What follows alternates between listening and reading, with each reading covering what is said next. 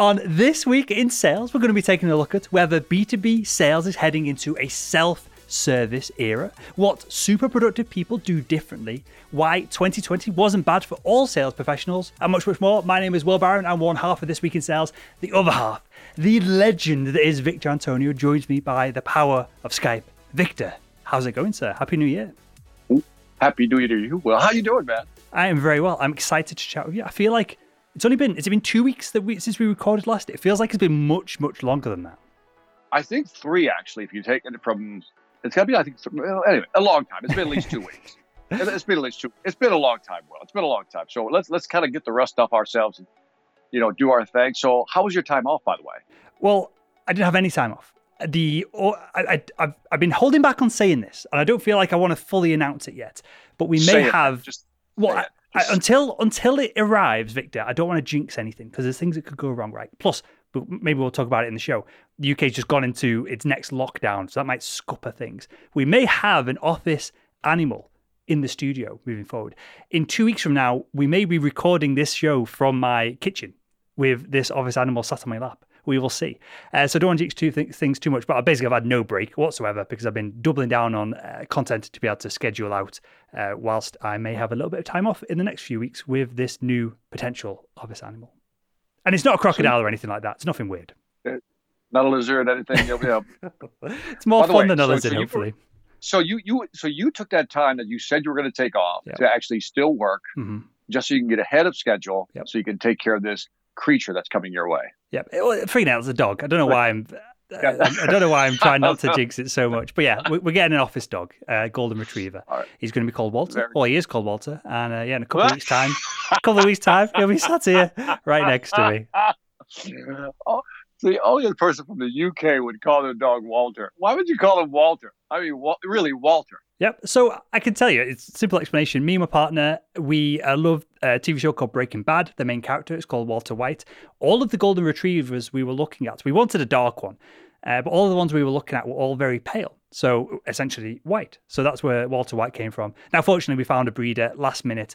Um, it's been an absolute nightmare to get hold of a dog, and I can explain why. Probably off topic, and the audience aren't that bothered about it. But it's been very difficult to get hold of uh, properly properly bred dogs from uh, kennel club uh, breeders and, and all the requirements that you should go through when you purchase a dog here in the UK anyway. And so we were expecting a white dog, but now we've got this beautiful dark golden retriever. So yeah, we're picking him yeah, up in a couple of weeks. That's that is named after a fictitious drug dealer. A fictitious scientist that just wanted to get a bit of cash in the bank to look after his family as after he passed away from um, terminal cancer. Depends how you want to look at it, Victor. That's the beauty of yeah, the show. Yeah, yeah. By the way, it's a great. It was a great show, wasn't it? I loved it. I've, I've seen it twice. Great show. Yeah, I've, I've seen the whole thing twice. By the way, and I know we're going to finally get uh, audiences listening. So when are you going to jump into this week in sales? We're going to get to that, but I wanted to say that over the last ten days that I had off of the year, I binged on a lot of UK type, you know, uh, series here in the US. Uh, last one, I think one's called oh I forgot Collateral. I think is one that's really good. It's only four episodes, great series. But I got to see a lot. One was called Broadchurch. Mm-hmm. I got to see some of Wales, and yeah, it was gorgeous. So, side note: if you need to kill some time, uh, look to some of these English series, these UK series. Very good series, man. Very well done, by the way. A lot of them are, are BBC my... based, aren't they? I mean, I think Broadchurch is in North Wales, isn't it? I think it's North Wales. Yes. Yeah. You so I know better. But I went to uni beautiful. in North Wales. I went to uni literally where all the shenanigans was. I've not seen the show, but from what I know about the show, from basically where all the shenanigans were, were happening.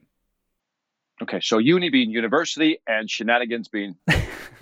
it started already. Already three minutes in, just taking the piss out of my English, my language, our no, language. No, no. I would, I would do that. I would do that, man. So, Will, I got to ask you first. What are your goals for this year? What are your 2021 goals, man? So this is not going to be a satisfactory answer, and I'm probably going to put a full video together on on this and stick it on the YouTube channel. I've not really set my goals yet because there's a couple of things that there's a couple of deals that need to happen. Two large deals that are going to change, not necessarily change this show, but will change some of our other content. And I set my goals around uh, kind of you know basically what I've done, Victor. Long story short, I've had a 13 month 2020 I'm considering January as still being part of last year. So my goals will come in in February.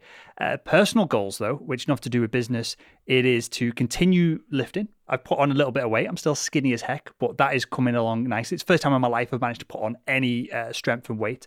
And that's really helping in jiu-jitsu and, and different sports that I do out of um, the, the world of sales and then to spend time with this dog. My main goal out of business is I've never had a dog before. I've never had anything other than, and I feel like we should have like a small violin playing in the background here. I've never had any pet other Victor other than a, a goldfish. And my dad killed my last goldfish. My dad. Hey, by the way, uh, uh, Adam, Adam, if you're editing this, can you just add some violin yeah. music in the background at this very moment? Please add some violin music.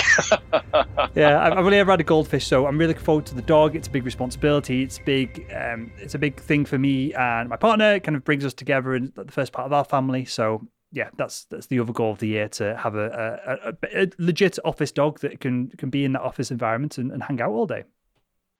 All right. Well, I look forward to meeting Walter and finding out what those February goals are going to be, man. That, ought to be cool. Mine are very simple. Uh, I, I just, if you see over my, and you won't be able to see it because if, you, if you're listening to this, but you see over this, my Sales After Dark episode 102, you see right next to that, that's a champagne bottle I popped on episode 100. Sales After Dark. I did it, Will. I said I was going to do 100 episodes. Thank you very much. I even wore a tuxedo that night. Mm-hmm for that episode. And so that that was one of the big goals this year. And I think that uh, this falls under the the the title of "Good things happen when you put a value out there in the market." And so good things began to happen because of, excuse me because of the free show. And so new new goals for this year are one, I'm going to do two webinars, paid webinars a month. I'm going to charge for these things, right? And I've committed to two a month. I've been putting it off. You know, I want to go virtual 100%. Yep. This is part of putting the stake in the ground. Sales After Dark, I was doing it three times a week. We're pulling that back to once a week. Keep it. I'm obviously going to hang out with you once a week on this week in sales. That's a highlight for me. Uh, I'm going to continue to do the interviews as well. And the new the new stretch goal for me is I'm going to do two Spanish sales interviews wow. every month in Espanol. So uh, that those are the. It sounds like a lot of goals, but it really is. It's really continue doing a lot, but scale back on sales after dark do some webinars, two a month, do the Spanish interviews, and we'll go from there, man. How's that for an agenda? It's awesome. Do you have any branding for the webinars? Uh, you know, your your live YouTube videos, Sales After Dark. Do you have a branding mm-hmm. set up for the webinars yet? No, we're still going to keep on the Sales Velocity Academy. We don't know what title to play with yet. Uh, the first one's called. Uh, it's on the fifteenth. It's called uh, the Virtual Engagement Masterclass. I cool. couldn't get more creative than that. But it's all about all the stuff I learned about Sales After Dark and how do you engage an audience especially in the live stream, and then how do you use that in a presentation slash sales format. And it's going to be really interesting. You know, I got I learned a lot, uh, and then working with, with yourself and just using virtual. You know, you just add to the toolbox. So I think this. I don't think I know it's going to be a great class. So if anybody's thinking about you really going virtual, I think this is a good master class. Cool. We'll link it in the show notes, but tell us where we can find it as well, Victor. Cool. We'll give them a discount code too, just for them. Yep. Pl- plug the plug the URL. Where can we find it? salesvelocity.com forward slash capital V, capital E, capital M. Perfect. As I said, we'll leave that in the show notes as well. And um, yeah, anything else you want to share or drop on us before we jump into it, mate? No, man. Uh, maybe I drank too much wine, and I, sh- I, I think I put on one or two pounds that I need to get rid of. That's about it. Other nice. than that, I think we should jump into this thing. Good stuff. Well, hit us up with these the first bit of news, Victor. Well, I found I found these stats from you know saleshacker.com, and it said you know title is 15 sales statistics that will change how you think about revenue in 2021 by Colin Campbell, uh, written at the end of the year. So uh, they had 15 stats. Here are the top five that I thought were interesting, and they highlighted 40% of businesses did not meet revenue targets in 2020. Does that number surprise you? The 40%? Well, I don't know, and I'm I don't know where this data's come either. from, but I've seen multiple different data points from different countries, mm-hmm. different uh, brands, different organizations, and none of them are around 40%. They're all over the place. So it doesn't surprise right. me because I'm not sure how, I don't know who's got the right answer with this. So it's difficult to right. be surprised by it, if that makes sense. I think I feel, I, I feel the same way. Second data point. Did you know that 25% of sales reps believe they have not received enough training. What a bunch of wankers on equity boards. Look, let me just say this. I got to say this. Well, I'm going out. I'm going. I'm going for it. The beginning of the year. If you're a salesperson, you're complaining about sales training, given all the content online, given great courses that Will offers, I offer this week in sales. What do you mean there's not enough sales training? Why are you waiting for anybody to give you sales training? Go out and get it. Take responsibility and ownership for being in sales wankers. that's that's the most aggressive word I've ever heard you say. Like either on the sh- pre-recorded, on the show after. I feel I feel you straight. You feel I. It looks like you feel strongly about this, Victor. I do, I do, I do. This my, my street side came out. My Chicago inner city came out on that one because I'm like, I read that. I go, really? You're going to blame somebody else for your lack yeah. of ability. Third bullet point: 68% of B2B customers are lost because of indifference not mistakes. And I was like, what, what does that mean? They're lost because of indifference, not mistakes. And I think maybe they're confused in terms of where to go, left or right, given the pandemic. That's my thought. So I, I I wanted to double down on this idea of indifference because mm-hmm. if somebody's indifferent, they've not been sold. That's the whole point of sales, right? To educate someone so that they either choose to work with you or they don't. Clearly, getting people or disqualifying people rapidly is valuable as well as a salesperson. So that it says uh, 62, 60, 80% of BT customers are lost because of indifference, not mistakes. Well, if you've not been sold and you've not educated the customer to one way or another, if they're indifferent of your product, then you have made a mistake. Something's gone horribly wrong at some point in the sales cycle. Am I am I getting this my kind of a perspective yeah, on this wrong, I, or is that about I, right? I, I I I think what you're saying is that the people who actually were part of the statistics are also wankers for blaming the customer and instead of blaming yep. themselves for not presenting enough value. Yep, is what you're saying. Yeah. Okay. okay, we'll leave it at that. Uh, this one, number four: seventy percent of businesses claim that their that social referrals convert faster than any other type of lead. I thought that was interesting. You know, compared to maybe like a personal lead, maybe a social referral. I believe that. I didn't. I didn't know it was that high though. That's pretty high. So my question on this video is what the heck is a social referral? Is this me tweeting Victor, hey, uh, Victor, you should buy this product? Because that's going to be massively high because it happens once every seven years because it's, it's going to be so rare that it's actually going to happen something like that or, or am i getting what a social referral is uh, wrong no i think you got it right and, but, but you know in my head i was thinking okay it's like if i said hey uh, if you're looking for some great sales training program I need to look at Will Barron's content. His new platform's doing some great things, and I send it to somebody specifically. I think that's how I viewed it. That it's sure. very targeted, very specific, and identify the person for you. I like that. Uh, last bullet point, and again, there's 15 sales stats. These are just five. 35% of people decide whether or not to open an email based on the subject line alone. I mean, is there anything really new in that? So uh, this is another one. I, am not. I'm not sure on some of these data points. I know you didn't uh, write them, Victor, but uh, you're you're throwing them at me, so I'll comment on them.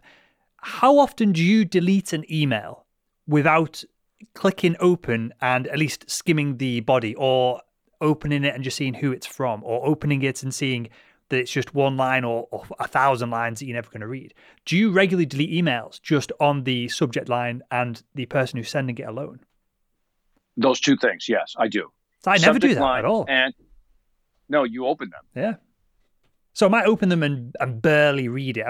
And maybe this is a muscle memory thing as well of click and maybe the I, am trying to think of the UI in Gmail now.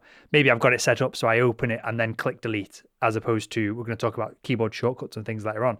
Um, but maybe I do that rather than uh, use a keyboard shortcut. But I, I never delete an email without, for example, on the mobile, I never swipe just to delete. I'll always open it and then delete. Mm-hmm. Yeah, some of the the I guess I can you can almost smell when it's a it's a spam sure. email.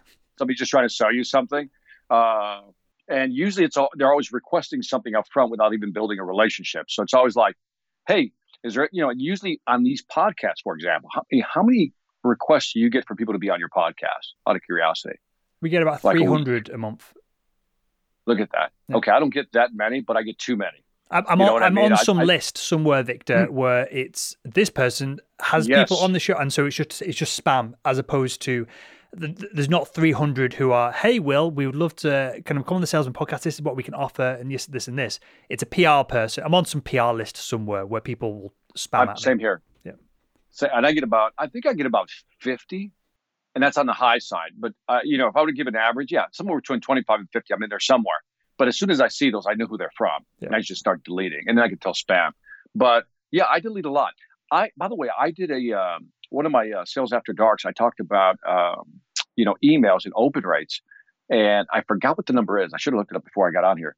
Is that if you just include the person's name, comma, subject, the open rate just goes up automatically. I want to say it was like 20, 25% or something like that. Do you know the number by chance? I don't know the number off the top of my head, but all of the emails that we send to our email list, um, this is like mm-hmm. no, no secret for anyone who's on it. It's always name dash subject line every time, every single email. It doesn't matter whether we're selling something, promoting a podcast episode, whatever it is. It's always name dash. And we've just found from our testing years ago, hopefully it's still valid now, but years ago that that was the best way to increase open rates. Just such a simple, uh, simple automated step. And the yeah, I looked at it was about a month ago. So I think it's still recent. I think I, I think it still works. And I think it was 20, 25%, something like that. But you know, that right there is a great tip from this week in sales. By the way, uh, if you want to leave any feedback or comments, they should go to thisweekinsales.com and let us know what you think of this podcast. Good stuff. What next, Will? Let's move on to SalesLoft, who have raised $100 million for its digital sales platform. And I put this in just because the numbers fascinate me with these uh, fast growing sales tech startups. They're now valued at $1.1 billion. Now, these numbers don't really mean anything to me. A thousand million is so beyond my ability to mm-hmm. grasp that. Um, that it, it's, it's insane. Now, SalesLoft, for people who are unaware, they provide AI. I'm quoting here, so it'll sound very markety. Provides AI based tools to help salespeople run their sales processes virtually, from finding and following up on leads through to helping them sell with virtual virtual coaching tools. Um, and this is all, a lot of their growth has come about, and this new funding has come on the back of. Uh, Kyle Porter here, the CEO, says the effects of COVID have been a tailwind due to the digital to the effects of digital selling. So as everyone works from home, we need tools like SalesLoft, mm-hmm. Outreach.io, many many other uh, brands and companies within this category of sales enablement. And he says, quote again, all sellers immediately became remote. It meant that inside sales were now all sales, whether opportunities are mid funnel, upgrades, or renewals.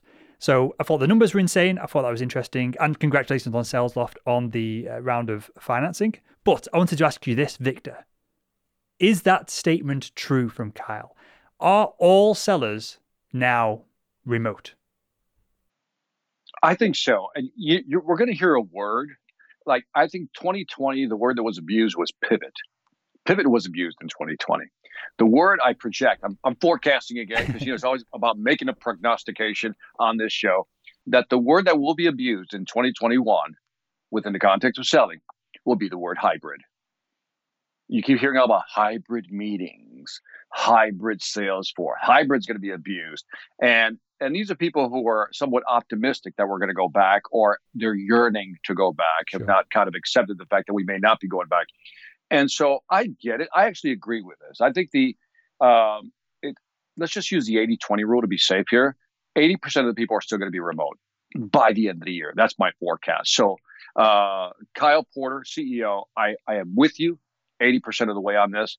Uh, and I think my, my question to you on this one, Will, was so you look at this $100 million, as you say, 1,000 million or 100 millions, uh, and they're valued at 1.1 billion, rather, right? Sure. And so, what's the play here? Because that's a lot of money. Are they are they trying to catch? Are they are they seeing Salesforce as a proof of concept? Like, hey, they did it. Let us do it. And now they're trying to ride SalesLoft. And I'm not dissing SalesLoft. I'm complimenting them because they say, hey, let's move into this space. And we got some investors. And if somebody's giving them a hundred million, will SalesLoft must be doing a lot of things right. What say you? So I just quickly googled then Outreach, who are the from from everything I've read are the market leaders in that category. They mm-hmm. raised they've raised in total 289 million and they were valued at 1.1 billion last April in oh no April sorry in 2019. So who knows what they're valued at right now? Um, so I, the answer to the, your question is, Victor, the end goal is for all these companies is it has to be when you venture when you're using venture capital, it has to be get bought out or IPO. There's no other option. The only reason people are invest I, I don't know you know this, but just for the audience, the only reason that uh, angel investors, venture capitalists, and then at this point, banks uh, and larger organizations will throw money at these companies is because they feel like they're on such a, a rapid uh, period of growth that when they do IPO, they're going to IPO for 20, 20 billion as opposed to just 1 billion. And so they're going to get a 20x return on the cash that's invested uh, on, on the back of things. And of course, lots of these companies never IPO. They never, or they do get sold, but a much lower valuation later on in the, the, business's life cycle. So that's the only two outcomes for him. And this is why I, I, don't know about yourself, but I've never taken on any capital. I've been offered capital uh, numerous times from uh, angel investors down to uh, organizations who wanted to buy into the product uh, and, and the business and not buy the whole thing. And it's because I don't want I don't want the pressures of rapid growth because immediately your customer is a shareholder at this point as opposed to the end user of your product, and so it skews everything. And so it's one of those games you either go in and you win massive, or you you go in and you get nothing out the other end. Yeah, I mean, I, well said, by the way, well explained. And, and I think this pandemic, and I think what Porter's trying to say is that has opened up a wider breach in the need, has made space for new competitors to walk in. Every everybody's waiting for Salesforce to fall on their face. That's how it usually works, right? The leader wait for them to fall, stumble, you know, give poor customer service, have poor customer experience, fall behind the technology, and these companies are now sensing a moment here. I think SalesLoft investors are sensing a moment.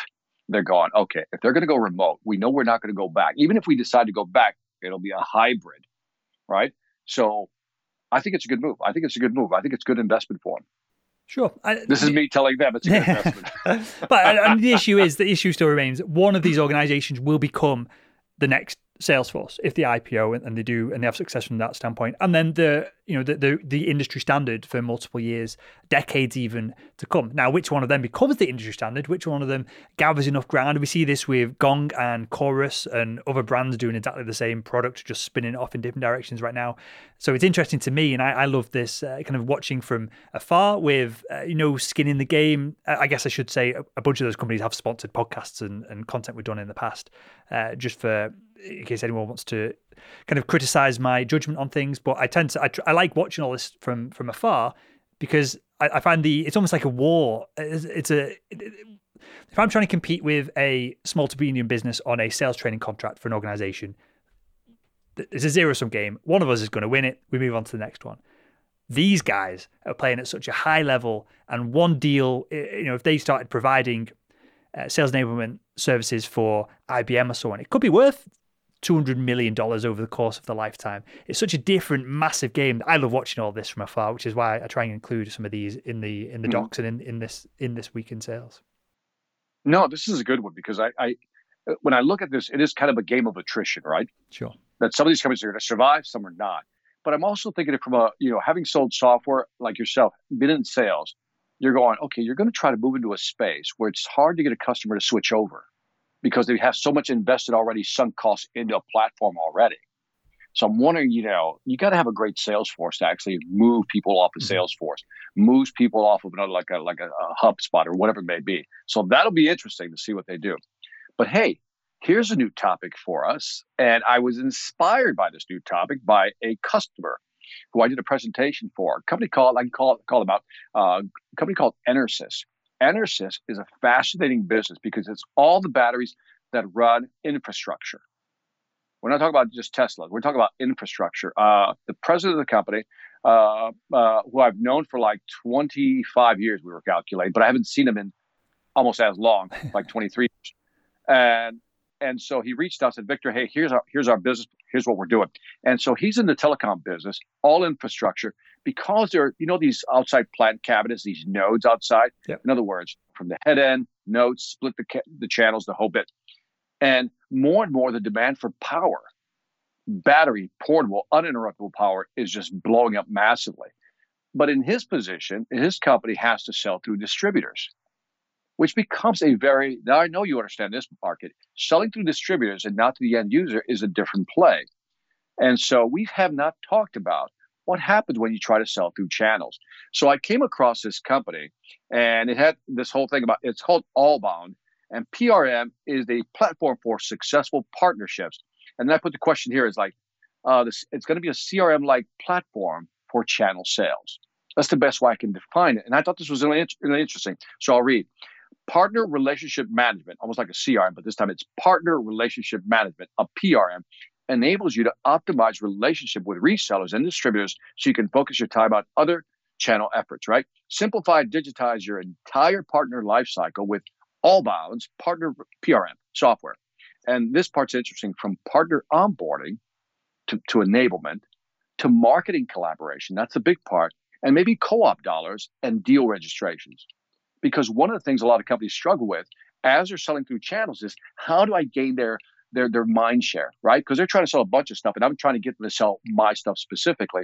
Then they work out deals where they try to give them money. You also try to put collateral so they can do the branding, almost white labeling the collateral. So this platform seems to be able to manage all that for them. And I think it's really fascinating because I've not seen a PRM discussion on this show. Did we break some new ground, Will? I think we did. so I, I, love this from numerous reasons. I love the the brand name Allbound is very clever and mm. succinct. And I like this. There's probably a name for this in the in marketing speak of uh, what they've done here of PRM of basically take it, it is a CRM basically, isn't it? With, with, stuff stuck onto it, but they've took it into its separate niche and they've named it something different. So this is why we call, uh, or I don't know, I assume it's the same in the US. We call here in the UK a vacuum cleaner a Hoover because they were the first people in the marketplace, uh, or one of the first brands in the marketplace, one of the first mass market vacuum cleaners and so ubiquitously now we call them Hoovers. Same with, uh, you might say, grab the Dyson, even though it's a brand that looks like a Dyson and it be uh, clear and of whatever weird v- vacuum suction systems that Dyson claim to have uh, patented and used in their products. So I feel like they're probably trying to do the same here. If you can get that mind share of Allbound, yo, they do partner relationship management. As soon as someone tries to say, oh, we also do partner relationship management, you're the second player. And so immediately, even if you're a better company, bigger product, uh, or bigger company, better product, you seem like you're in second place. So I think that's really clever. That's what they're doing here.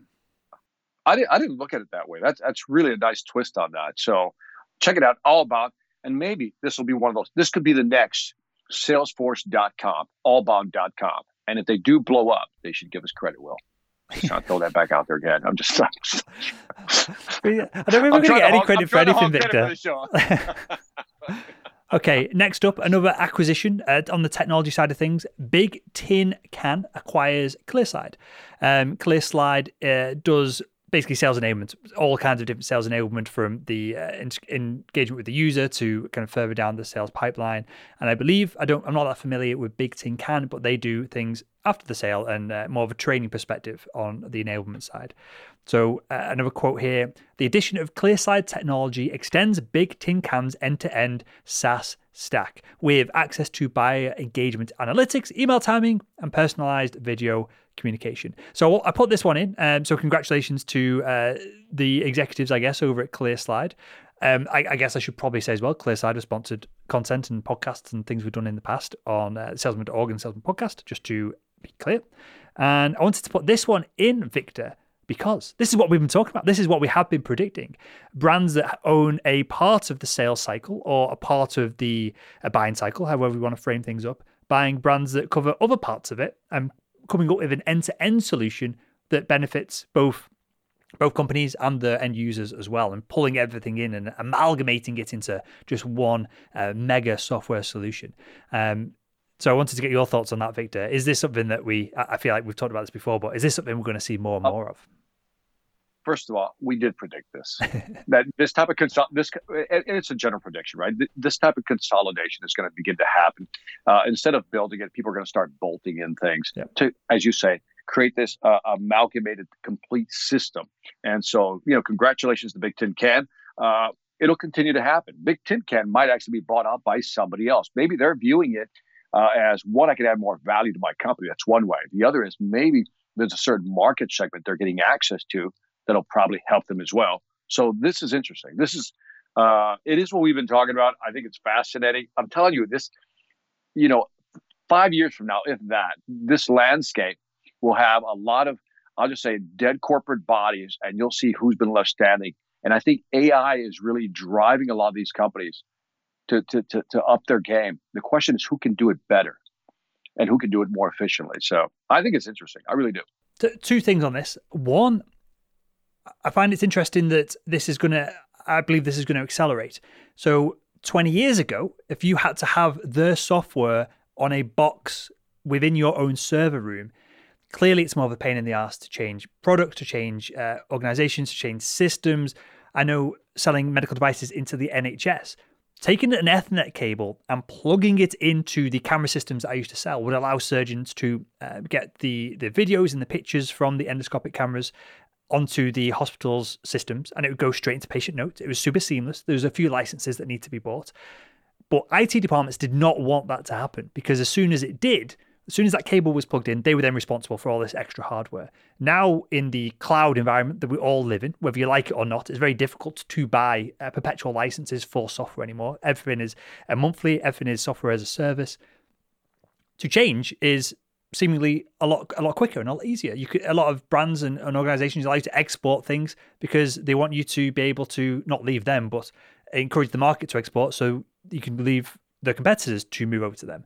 So this ability for brands to just suck up a whole chunk of market is accelerating, accelerating, accelerating. I feel like the friction of changing from one brand to another is decreasing. So I thought that was interesting, and I agree. Within I don't I don't even think it's five years. I think one to three years. There's going to be some massive shakeups in, in the market that we're, we're commenting on here. But the the second thing I wanted to ask you is Victor Antonio. You have your YouTube channel. Um, you have massive attention on there, on your your podcast and every, everywhere else. So you're driving loads of inbound leads, right? So you own your marketing. You own you you own the inbound funnel. You do training products, whether that be live webinars, uh, the online training, uh, in person, or I guess less in person, but uh, speeches on stage, and then also coaching calls and different things as well. What company would you buy, Victor? Seeing as you own so much of the uh, the sales funnel already, what not necessarily a brand specifically, but what type of company would you buy if you had unlimited cash to bolster Victor Antonio Enterprises and to drive more revenue in your machine? Uh, I would buy a Gartner. I, I, would buy Gartner if I had. You said if I had money, I'd buy Gartner. Uh, okay, I, okay, fine, what, fine. What what would you do with Gartner? How how would they add value to Victor Antonio Enterprises?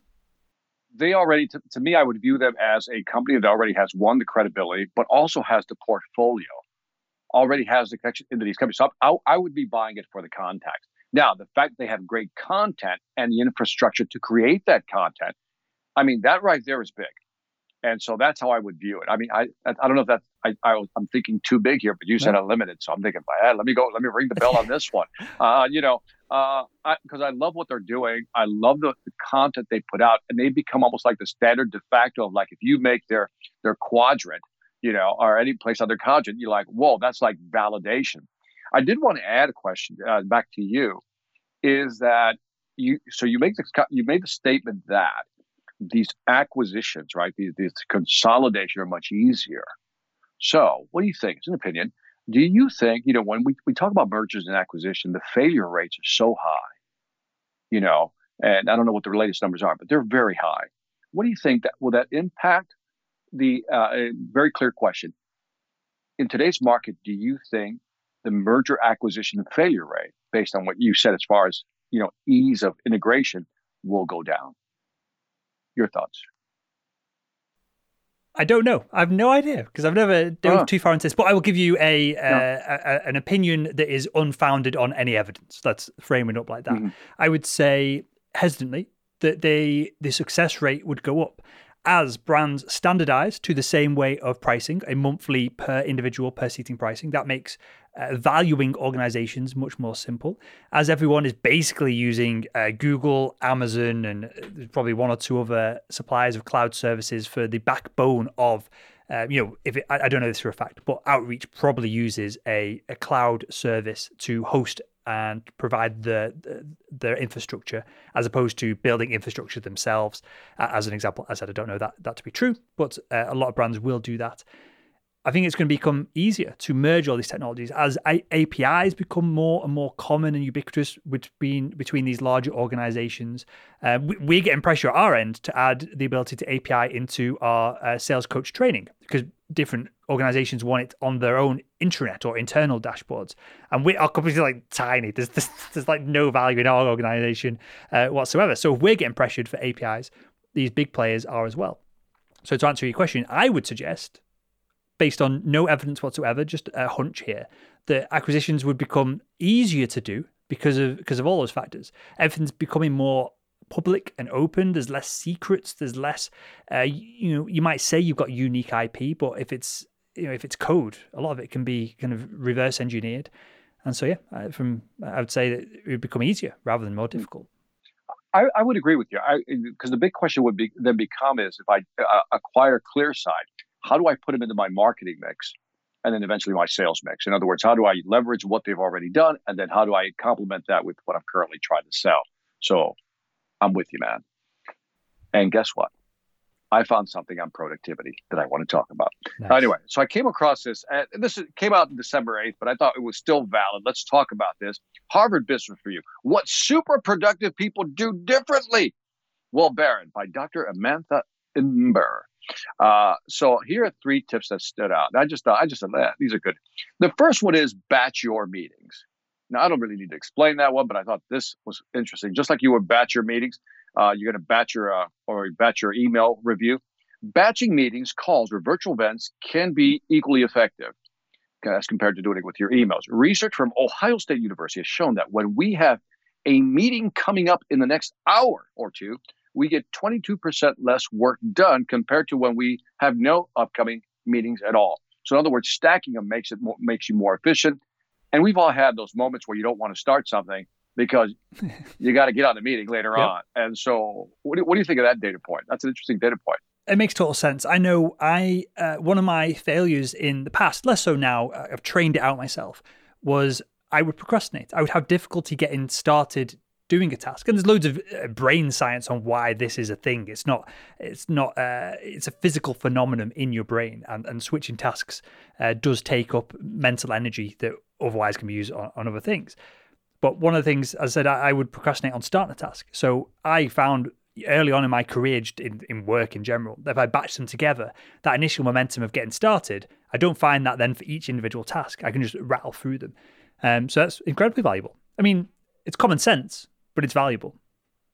Yeah, not so common. I actually learned to appreciate that more as we moved into this virtual space more. You know what I mean? Because then I found myself, oh, let me just stack them, get them all out of the way. And so that hit me. Uh, the second point here, this was interesting. Uh, again, under the uh, the topic of being productive, avoid using the mouse. A study by Brainscape found that most people lose an average of two seconds that's how much detail we're getting into here at This Week in Sales. Please go to thisweekinsales.com. Leave us your feedback, especially on this one. Uh, two seconds per minute of work by using their mouse instead of the keyboard shortcut. That's eight days a year. The benefits of learning keyboard shortcuts can be enormous for your productivity. Look at that. Just by using shortcuts, you can gain eight days in a whole year.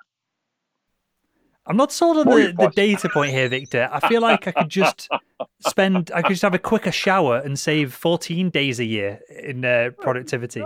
But actually, the, the, the point behind it though of using shortcuts, I am uh, just a madman for using shortcuts. I use shortcuts for everything, um, especially if I do. I don't do so much anymore, but video editing, anything like that, I have to have everything set up. I don't use the mouse. I barely touch it. So let me ask you this, Victor. This is the the shortcut challenge, right? Other than copy and paste, what shortcuts do you use regularly? Uh, let me see. A screenshot, Control Alt three. Uh, when I want to do a screenshot of something, that's my favorite one right there. Uh, you put me a pressure here, and this is just general ones. That's my biggest one, actually. I think. Uh, con- uh, control Q, quit, obviously. Double Q for uh, Chrome or whatever. Uh, that's it. I mean, what is she? I mean, I, I've never really thought about this, but I'm, I'm just like, you know, I, I want to get your shortcuts, but I just want to reiterate the data point here is that by using a shortcut, you save two seconds per hour, which works out to eight days uh, a year.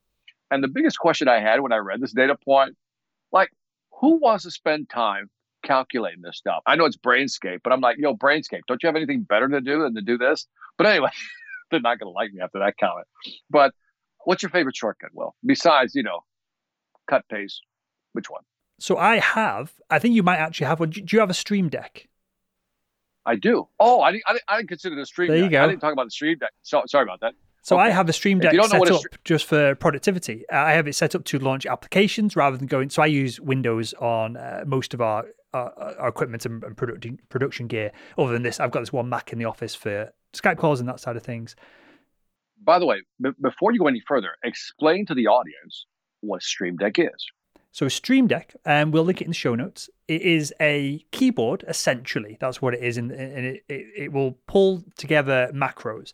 So you press a button, you press one button, and then it triggers multiple keyboard clicks or mouse clicks or application opens in the background. Now, it was designed for live streaming. Um, a lot of people use it. Do you use? Uh, I think you use Ecamm Live, don't you, rather than OBS for your streaming? Is that correct? Well, well, two things. One, I use Ecamm Live and but I, I still use the Stream Deck for all my shortcuts. Yep. For so, like doing graphic overlays, videos, introductions, all that stuff. Yes. Sure. So it was originally designed for OBS, which a lot of uh, Twitch streamers and all the big gamers will use uh, to grab multiple feeds from cameras and game consoles and other things. And then they basically open sourced the back end of it. So now you can use it with, I use it with Adobe Premiere. So rather than, um, if I want to cut out a section of a video, rather than click cut, cut, click on the bit in the middle, click delete, then drag all the thing over. I think there is a shortcut that's just on your keyboard to do some of that. I automate it by just highlighting and pressing a button. So a highlight button, highlight button, highlight button, as opposed to using all of those extra steps. You can set it up for Gmail to open new email, delete email, and find email and, and different things as well. So so yeah, I use a Stream Deck for a lot of that stuff, and then I use mouse keyboard uh, shortcuts for Control A, Select All, things like that as well. But I find it's even if it's not saving me time, it saves me. I feel like it saves me mental energy of mouse, look at the screen, go up to something. It's almost subconscious. It comes out of me if I use a keyboard shortcut, and it allows me to rattle th- through things. I believe quicker, uh, definitely more quicker than two seconds a minute. So, so, so maybe that, uh, they should have included that in their study. That it's really more than just two seconds. It's, it's the mental energy you're exhausting. Here's the last bullet point for this one on productivity again. Read your work out loud. Reading work out loud allows you to proofread more accurately. You can identify sentences that don't add value and find the optimal rhythm and pace for your work. Now, before I get your opinion, Will, I like this one. I thought it was an interesting idea because I don't usually do that. And then I just thought it, when I read this da- data point, I was like, well, I guess that does make sense. If you read it out loud, you can hear it. And then you can see where it doesn't make sense. What do you think? I never send an email without reading it out loud, even if, even if I'm just reading it out loud really? in my head as opposed to physically using my mouth. Because I can, again, you subconsciously just dump stuff on uh, the, through a keyboard onto the screen. I will sit and read it as if I'm talking to a person because I'm a terrible speller. I have terrible grammar. I have. Uh, I think I'm quite a decent writer, and we've had plenty. I know I'm going to ask you a second uh, in a second, Victor, because you're you're an actual author as opposed to I've just done blog posts. But I've had blog posts that have had 500,000 views and and above, and, and hundreds of comments. So I don't think I'm a terrible writer, but I am terrible at spelling, uh, grammar, and the the rules of the game, so to speak. So I find reading it out loud. We have an editor who goes through all, all content, so you can blame her if there's any mistakes. But yeah, reading out loud gets me that first draft that isn't just total nonsense. But let me ask you, Victor, do you you mentioned that you don't necessarily do this regularly, you're starting to do it, but do you have an editor for all your books and content and the training, or are you are you capable of just getting stuff on a page without tons of mistakes? No, I mean I can if I get something on the page, it's going to be about 80 to 85% good. But I need editors to kind of clean it up. You know what I mean? And sometimes, you know, I, you know, I don't, I don't know what a dangling participle is, and somebody else does. So that's why you. I'll, but I, by the way, my favorite website. Let's throw out a resource here. I use Upwork. Upwork.com is where you can hire somebody to actually do it. Uh, so you know what I do is I upload a one page of my manuscript, and then people edit that one page so I can see how they edit it. And I always had a little note: smooth out my sentences. That's the phrase I always do: smooth out some of my sentences. And what I the reason I do that, Will, is because I, I want to give people license to kind of make that sentence a little better. And I love when some people just go in and change a couple of words. You're like, oh, that does sound better. That's the editor I'm looking for. So, you know, my English, by the way, I was C student, barely. In college, in high school and college, I was a C student when it came to English. So I'm with you, brother. I'm with you. so we, we use it at work for a lot of our team members as well. So I can highly recommend it. And have you come across and used, and this has been a sponsor of the show, uh, just to be clear, have you used the platform or the app Grammarly? Yes, I do. I love Grammarly. Yeah. So we, I use that as well. You don't have Grammarly. Yeah. Oh, yeah. By the way, Grammarly has saved me countless times. So big shout out to Grammarly. And, you know, initially when I started, you know, when it, when it started appearing and I downloaded it, it was kind of annoying because it's almost like reminding you that you're an idiot. You're like, well, thanks for that. But you realize that, yeah, they have your best interest in mind. They just want to make you sound good, you know, within the email. But I, I love Grammarly. I think that's, it's a great concept. Uh, I don't really understand how they generate revenue. I think you have to upgrade to a certain level of service and it's a subscription model. But I love the fact that they give it away for free so you can play with it. And that's a good company. Uh, you know, we should do something on Grammarly. We should actually look into that company a little bit more just to kind of understand their business model and you know how they're making money. Sure. So, so I pay for way, a membership there, Victor, but I, I can't remember what I get from it. I think I've got I got a reduced rate through the sponsorship and stuff as well. So, uh, but yeah, it's like I pay like four quid, five quid a month or something like that. Okay. Hey, by the way, maybe I, I want to put this out here for our listeners. We should have a sec a segment. I'm just by the way, I'm just totally brainstorming. I'm going blindside Will right now. Maybe we should have a segment. I'm not saying we have to do it every time, every week, but maybe have a segment. How do they make money? Segment. you know what I mean? how do they make money? And find these companies that you like. Oh, how do they make money? I'm, I'm putting it out there. Uh, love to get your opinion. Thisweekinsales.com. That is, Victor, a TV show. If anyone who doesn't realize this, Victor is a TV superstar, right? I don't, that is a TV. No, super, TV, not a superstar though. No, not a superstar. Oh, by the way, can I, can I share some uh, side news with you? So Grant Cardone just did something called Undercover Billionaire. Yep. I don't know if you saw it. So, I don't know if you saw that. I've right? not seen it yet, so no spoilers, Victor. Okay. So no, no, no, no spoilers. But little known fact that they reached out to me in I think it was January, February. I, they were because it's it's a different person every time, and what they do is they drop you into the city with a hundred bucks, right? And then you got you got to help a company build a company million dollars. And so they approached me in February, like early February, late January, early February. And I guess they saw my other reality show, yeah. Life or Debt. And they're like, Do you want to do this? And I'm like, What's what's the concept? Well, we're gonna drop you to the city, hundred bucks. It's all you got. and You got to figure the rest out. And I had to say no. I mean, it was tempting, but one, it took it was like three months out of my life. Sure. And in end of January, February, I was doing. I already had so many bookings that in contracts in place I couldn't cancel. But anyway, big shout out to Grant Cardone and uh, undercover billionaire the show. I just think it's fascinating, but I it's how do they make money? I think it's it's a fascinating concept. Yeah, uh, and I, said I feel like that could be a TV show uh, or a, a docu series in its own right. We would find organizations that have massive offices that no one's ever heard of that make 1000000000s mm-hmm. One example would be yeah. my first ever sales job that I got sacked from was a brand, uh, an organization called Johnson Matthey. No one's ever heard of them. They're an insanely massive company. They own mines that dig platinum, gold, palladium, silver, and I was selling. What's the name? Uh, Johnson Matthey. Okay, I said Murphy. I said, "Your shoe company?" No. So well, Johnson. Okay, so if you've ever looked up, Victor, the price of gold or silver, you're probably looking at data from Johnson Matthey. They own so much of the marketplace uh, for mining that all the data and all the numbers come from them, but no one's ever heard of them. It's like I think it's like I'm, I'm butchering the numbers here slightly, and this was like ten years ago, but it was 80 percent of catalytic catalytic converters in cars use platinum and palladium from Johnson Matthey, which is obviously a mega business. I was selling uh, palladium to the pharmaceutical industry to use it as a catalyst, and you you'd be literally selling five six kilo. It would come in a tub, and they're like 50, 100 grand depending on the the, the metal that's in there. It's insane. Yeah. So that'd be cool to look at companies like yeah. that that have again massive offices, massive footprints, but no one's ever heard of them. Yeah, that'd be great, right? I don't know. Might be an interesting topic. Let's give it some thought, Will. Let's give it some thought. What's okay. Next Let's give it. Next up, here's and this is the title of this uh, post here. Here's how we leveraged experience management to adapt. And I'll explain what experience management is in a second. And this is written by Brody Clemmer, who's a senior product manager over at Richardson Sales Performance. And I'm quoting Before the pandemic, 90% of our sales training uh, this is from Richardson Sales Performance, was instructor led and in person. Now, none of it is.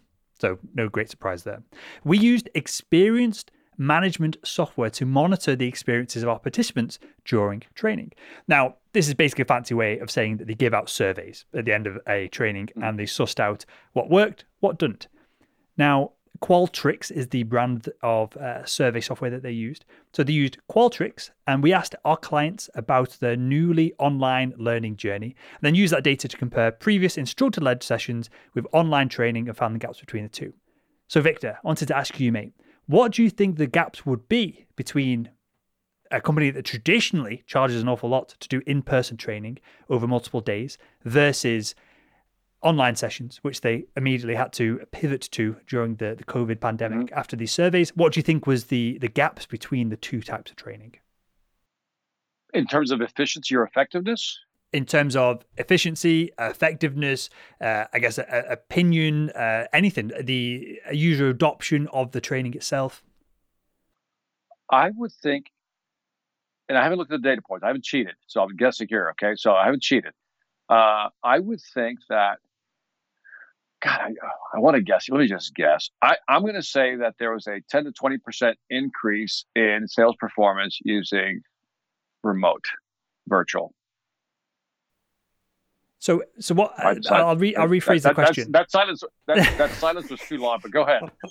I'll rephrase the question. So, the, they are doing in-person sales training. They're doing online right. sales training, essentially virtual sales right. training.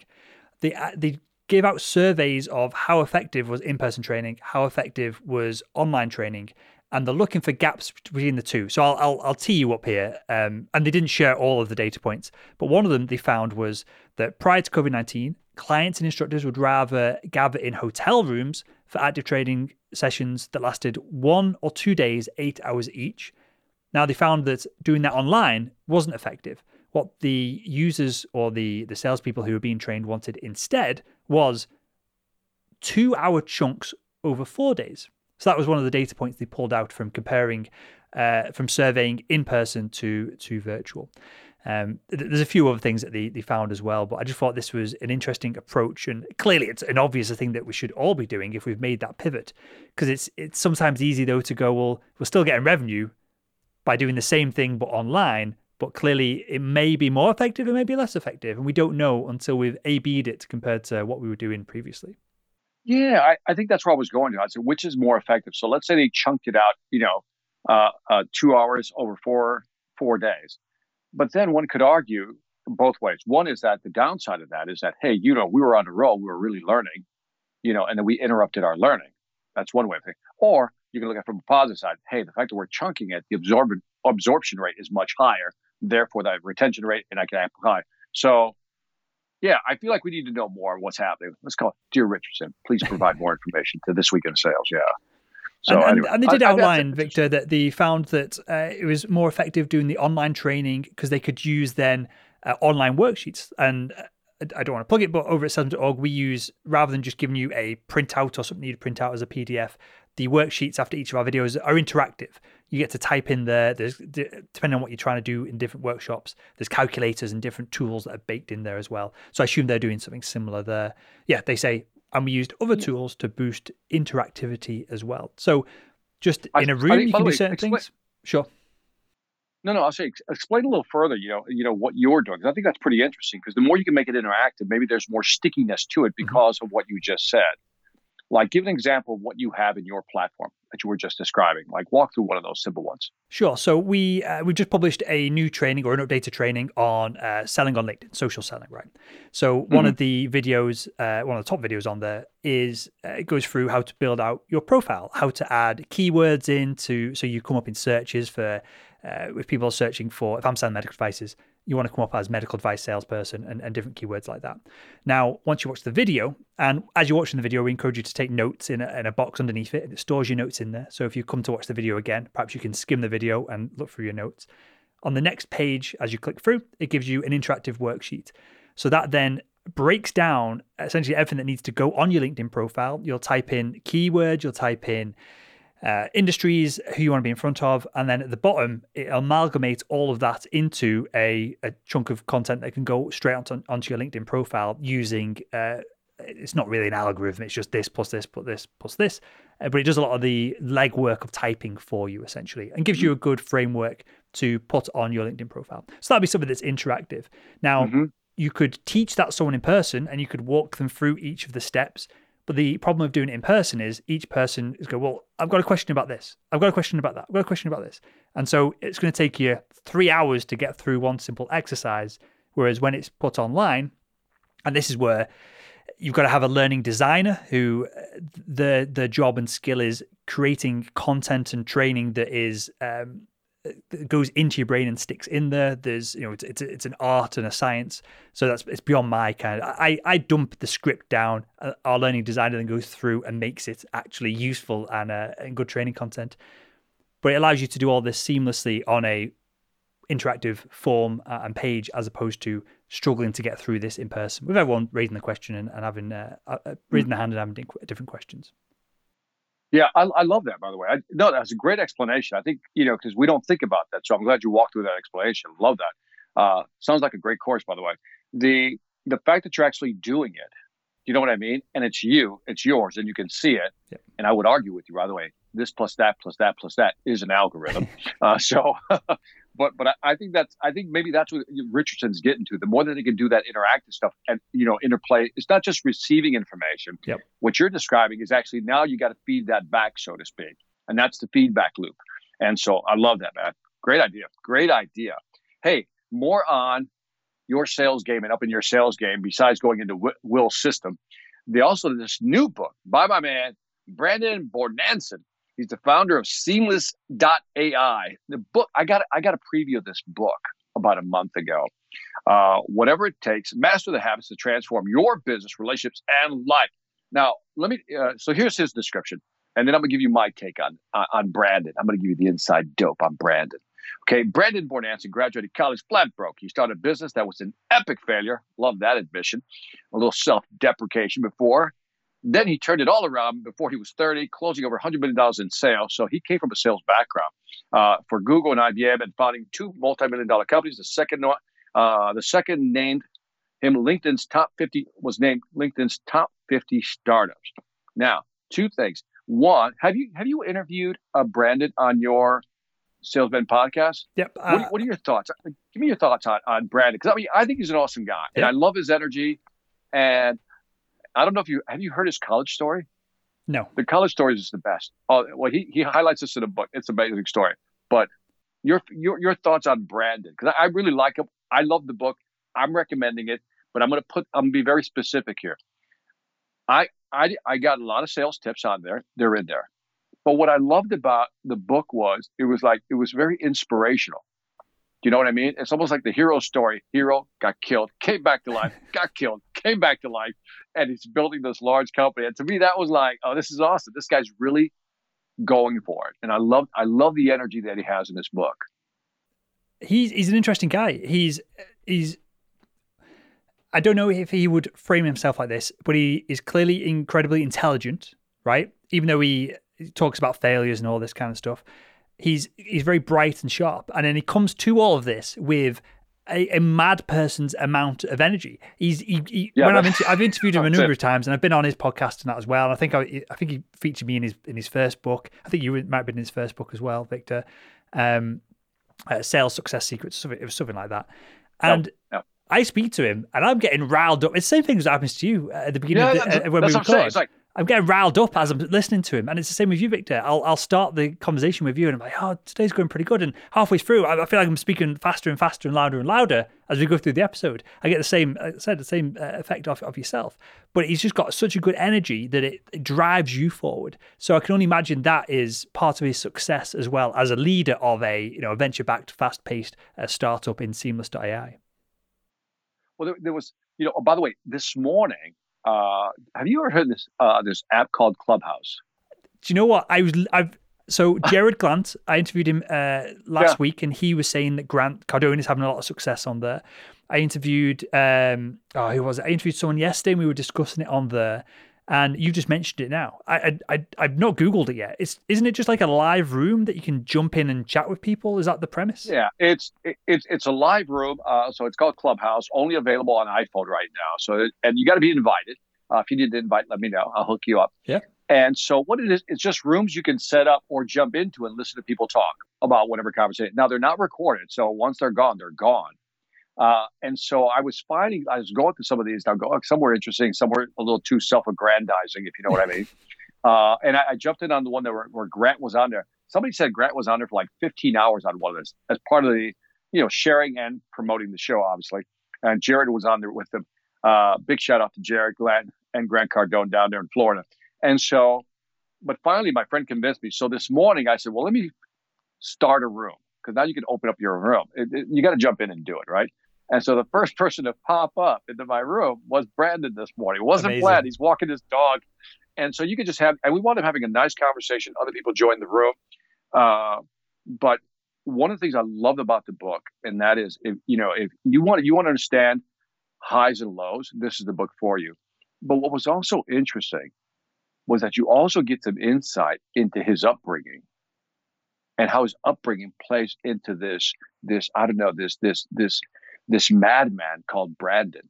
And I say that in a positive way, right? And so the madman because it's like his his energy is just incredible, man. The guy comes at you, and so anyway, I highly recommend the book. Uh, to me, it was great from a sales standpoint. The book before the book you wrote before this was Sales Secrets, and I think the one before that was Social Selling Something.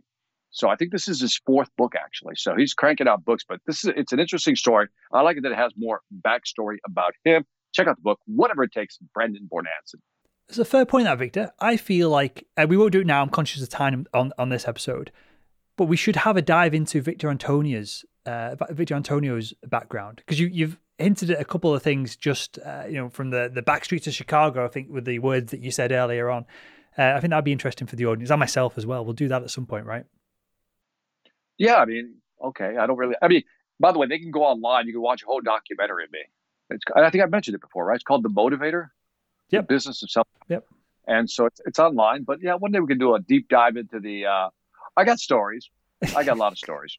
We should, in fact, if you're up for this, mate, I would love to come on your podcast and interview you and give your audience, uh, you know, a background to Victor Antonio in case they're new listeners or they haven't seen the documentary, and then you can come on uh, the Salesman podcast and interview me and kind of uh, uncover perhaps some things that the audience they've listened to myself for years as well, perhaps haven't uh, clocked onto. If you'd be cool with that. Do you know what just hit me? Do you know what just hit me? That I'm somewhat ashamed now. I said, why haven't I had Will on my podcast? I've been waiting. I, I had to start a brand new show. I had to start a brand new show to get you to engage with me, Victor. That's how. How many times you've you been on the Salesman podcast? Maybe three, four, maybe even five times. No, no, no, not that many.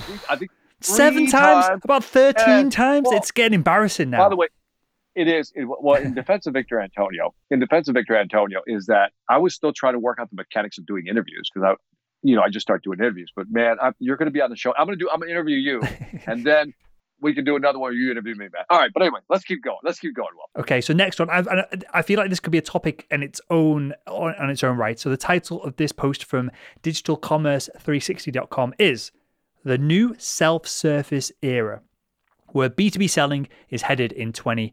21. So I'm going to just throw out some quotes from the, the post here and then we, we can comment on them.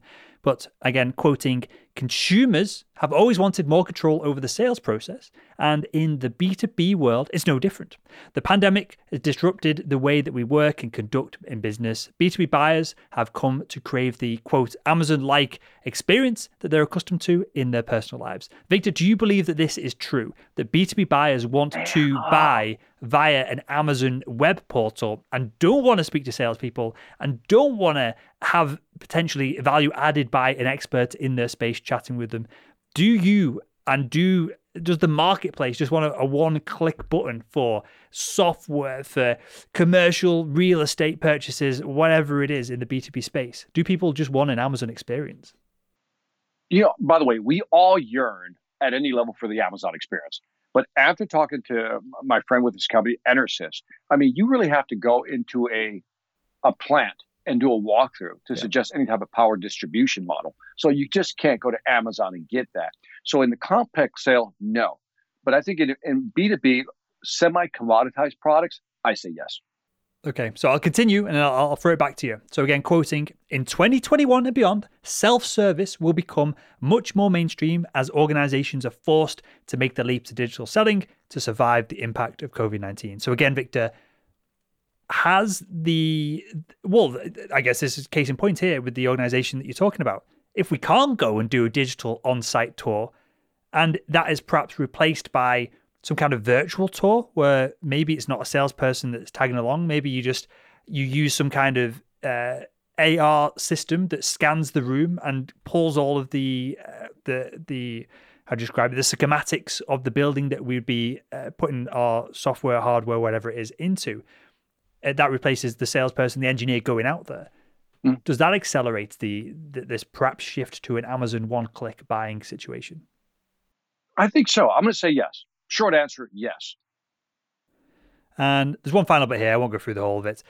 Uh, at some point, it's got to be boring listening to me read from a blog post, right? Um, but I'll, I'll read a tiny little bit more. The B2B experience gets optimized when organizations are able to decrease the amount of time between a buyer's intent and actions by making information around product details and purchasing methods clear on their e-commerce platform. So this is something that I think we talked about on the show in the past. Mm-hmm. The last medical device yep. company that I worked for would not allow me to hand over a product catalog that had no pricing in to a, a doctor, a surgeon. They wouldn't let me leave them with a theatre manager who wants to. They practically want to pick up the phone, just quote a, a number of a product and make a call. They instead the organization they probably changed now. Instead the organization wanted them to call me and then me to essentially place the order on behalf of the customer because they were so scared about these product catalogs getting in the hands of the competitors. Now, this is ludicrous because I went from the biggest medical device company in endoscopy and endoscopy to the other biggest medical device company in endoscopy. Endoscopy, I always get that word wrong. And I pulled all my, I just kept all the catalogs from one brand into the other. So Everyone knows the pricing, everyone knows the products. It was a complete mess. And there was no online catalogs, there's no online pricing. I'm sure there is now. So is this something that needs to change, Victor? Does does let me ask you this. Does the customer have a right to know what the price of a product or service is before they have to engage with a salesperson? Yes. I'm, I'm moving towards full disclosure transparency uh, I read a book. I think I mentioned it two pod, three podcasts ago. The one by Marcus Sheridan. They ask you answer, yep. right? Which is a full. I, I love his philosophy about full transparency. I go to a website. I get really mad when I can't find pricing, mm-hmm. and this whole request a demo. Okay, I'll request a demo, but can you at least give me a sample of the demo? It's almost like I don't want to show you anything until you give me your email and set up a time. Why can't you just give me a sufficient demo? Sometimes they'll only give me a one minute cheesy demo. So transparency, transparency, effortless experience, transparency.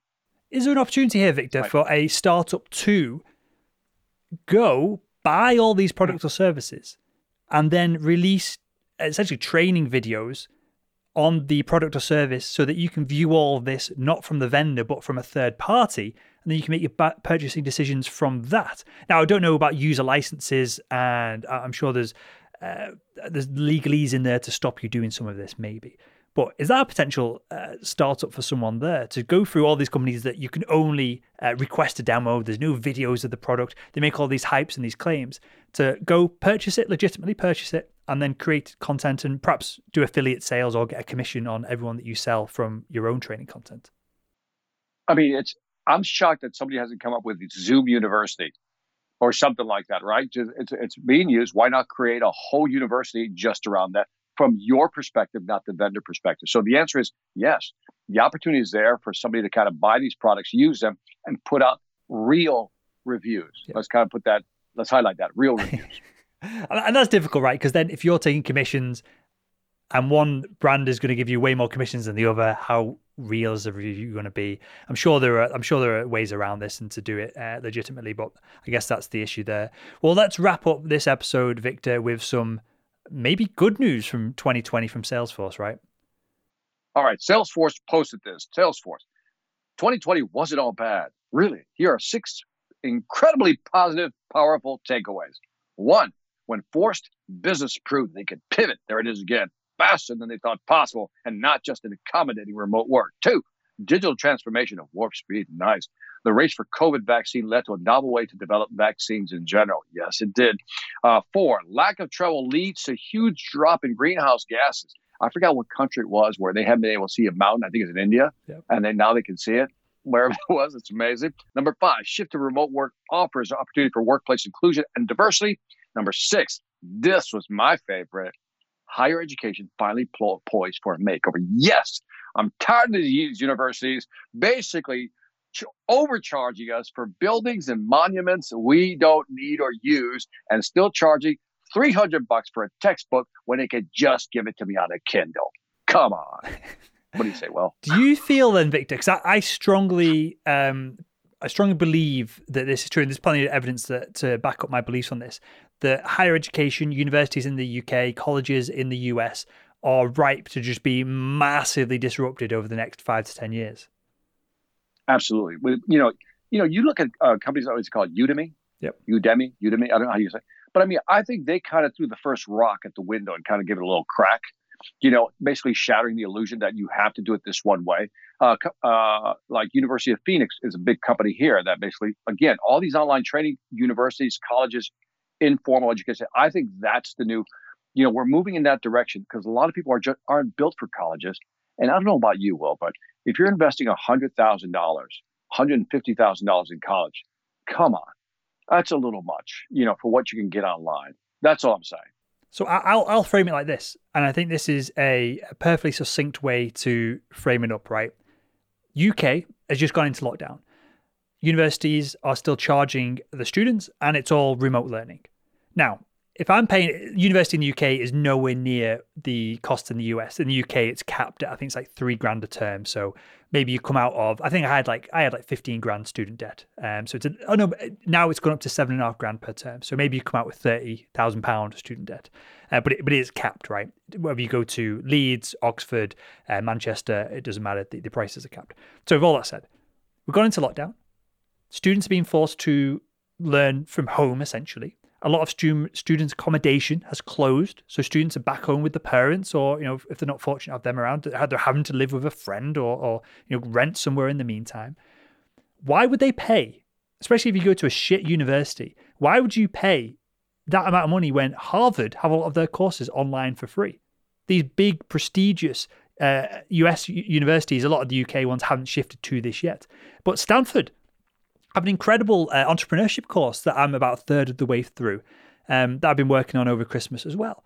The, the, why would you pay for training from, you know, it's different when you're in person because you can put your hand up, you can ask questions. There's expertise in the room that will be able to help you. But if everything's going to shift to this remote model, why would you pay for it and not just get free content? It, this blows my mind. I, I feel like that's the biggest disruptor in this space. Well, you know, it, everybody thought that you needed a degree to get a job. And I think companies now look at that go, ah, I'm not sure if that's, you know, that was the requirement, you know, the ticket to get into the stadium, to the arena. Well, now even companies are saying, well, not necessarily because today's generation, they learn online. You know, they figure some of this stuff out, and some of the best employees don't have degrees. I'm not saying the degree is not important because it depends on the degree, but less and less, I think universities are going to have a hold on that piece of business. And I think universities here in the US on average, you're paying about a hundred thousand dollars total. I mean, and then and if you you if and again, sometimes there is no support. The average student debt here in the U.S. is about fifty-two thousand dollars when they graduate. I mean, think about that. And some, by the way, if it's like medical fields, you're looking at three, four hundred thousand dollars in debt by the time they come out, and it makes no sense, if, especially if you're not using all the resources. I bet you a lot of these universities then give a refund back every when they send mm-hmm. people home. Mm-hmm. Of course. Mm-hmm. Right? Yeah. They're, they're held to and, a different standard than a a commercial training product, and they shouldn't be. Yeah, that is correct. I'm with you, Will. And I will say yes. this, Victor. I will say this. Uh, regulars will know my partner's a medical doctor, right? She's a geriatrician. I don't want geriatricians. I don't want doctors to do online training. I want doctors to go into a university setting and there's a base level of of understanding of training. I think uh, doctors, engineers, maybe law. Um, there's a few specific industries where university is the right place to learn your craft. But if you're a programmer, probably not. You just need to create. You know what I mean? It's it's it's it, it genuinely blows my mind that university is is still a thing. And Google, Facebook, Apple have all removed the requirements of a degree in the entry level uh, roles. So that opens the doors for I, I did know that. the same. I did know that. Yep. I did not know that. I think that's a good point. And by the way, you had a note here on greenhouse gases. I think that's big. So I wanted to ask Just you personally. Uh, uh, uh, sorry to interrupt you. There. I wanted to ask you personally with this uh the point from the Salesforce article of uh, lack of travel leads to huge drop in greenhouse gases. Are you a eco-friendly man? Is this something that you think about with your purchases, whether it be cars, whether it be utilities, whatever it is? Are you are you conscious and, and, thoughtful about the environment? And I'll say I'm not at all. So um, I, am not trying I, to set you up. I, no, no, no. I, I think more no than yes. Yeah. Here's how I'm qualifying it. Uh, one is we don't drive a lot. A lot. That's one of the. So we cut. We're kind of, and, and, we know that our next car. Now, remember, I've had my car for almost 20 years now. No, 21 now, going this year. So you know, when it comes to just using what you got, that's me. I'm frugal, right? So I think that uh, next car is going to be electric. So we're with that. I hate. Uh, we bring our own bags to the actual grocery store, so I'm a little conscious of that. So there, thumbs up on that. My biggest concern is when I and I, you know, bottles don't really dig them a lot, so we got filtered water. So yeah, I guess I am better than yeah. I'm moving towards yes now. Uh, the the thing that concerns me, and this is going to tie back in accidentally to what I've mentioned already, is that nobody's thinking about the ele- electronics we're producing and the batteries. Nobody's thinking about that. If, if anybody who understands how a battery, any battery, is made, realizes that the different manufacturing processes go through the chemicals that's used to create this and their shelf life, their half life. I mean, this stuff doesn't just biodegrade. I mean, where does it all go? Where does your iPhone go when you no longer want it? Your computer, where does it go? These are the questions I'm asking. So that from an environmental standpoint, if I had to take up one cause, I would call it the battery cause. What are we doing with these batteries?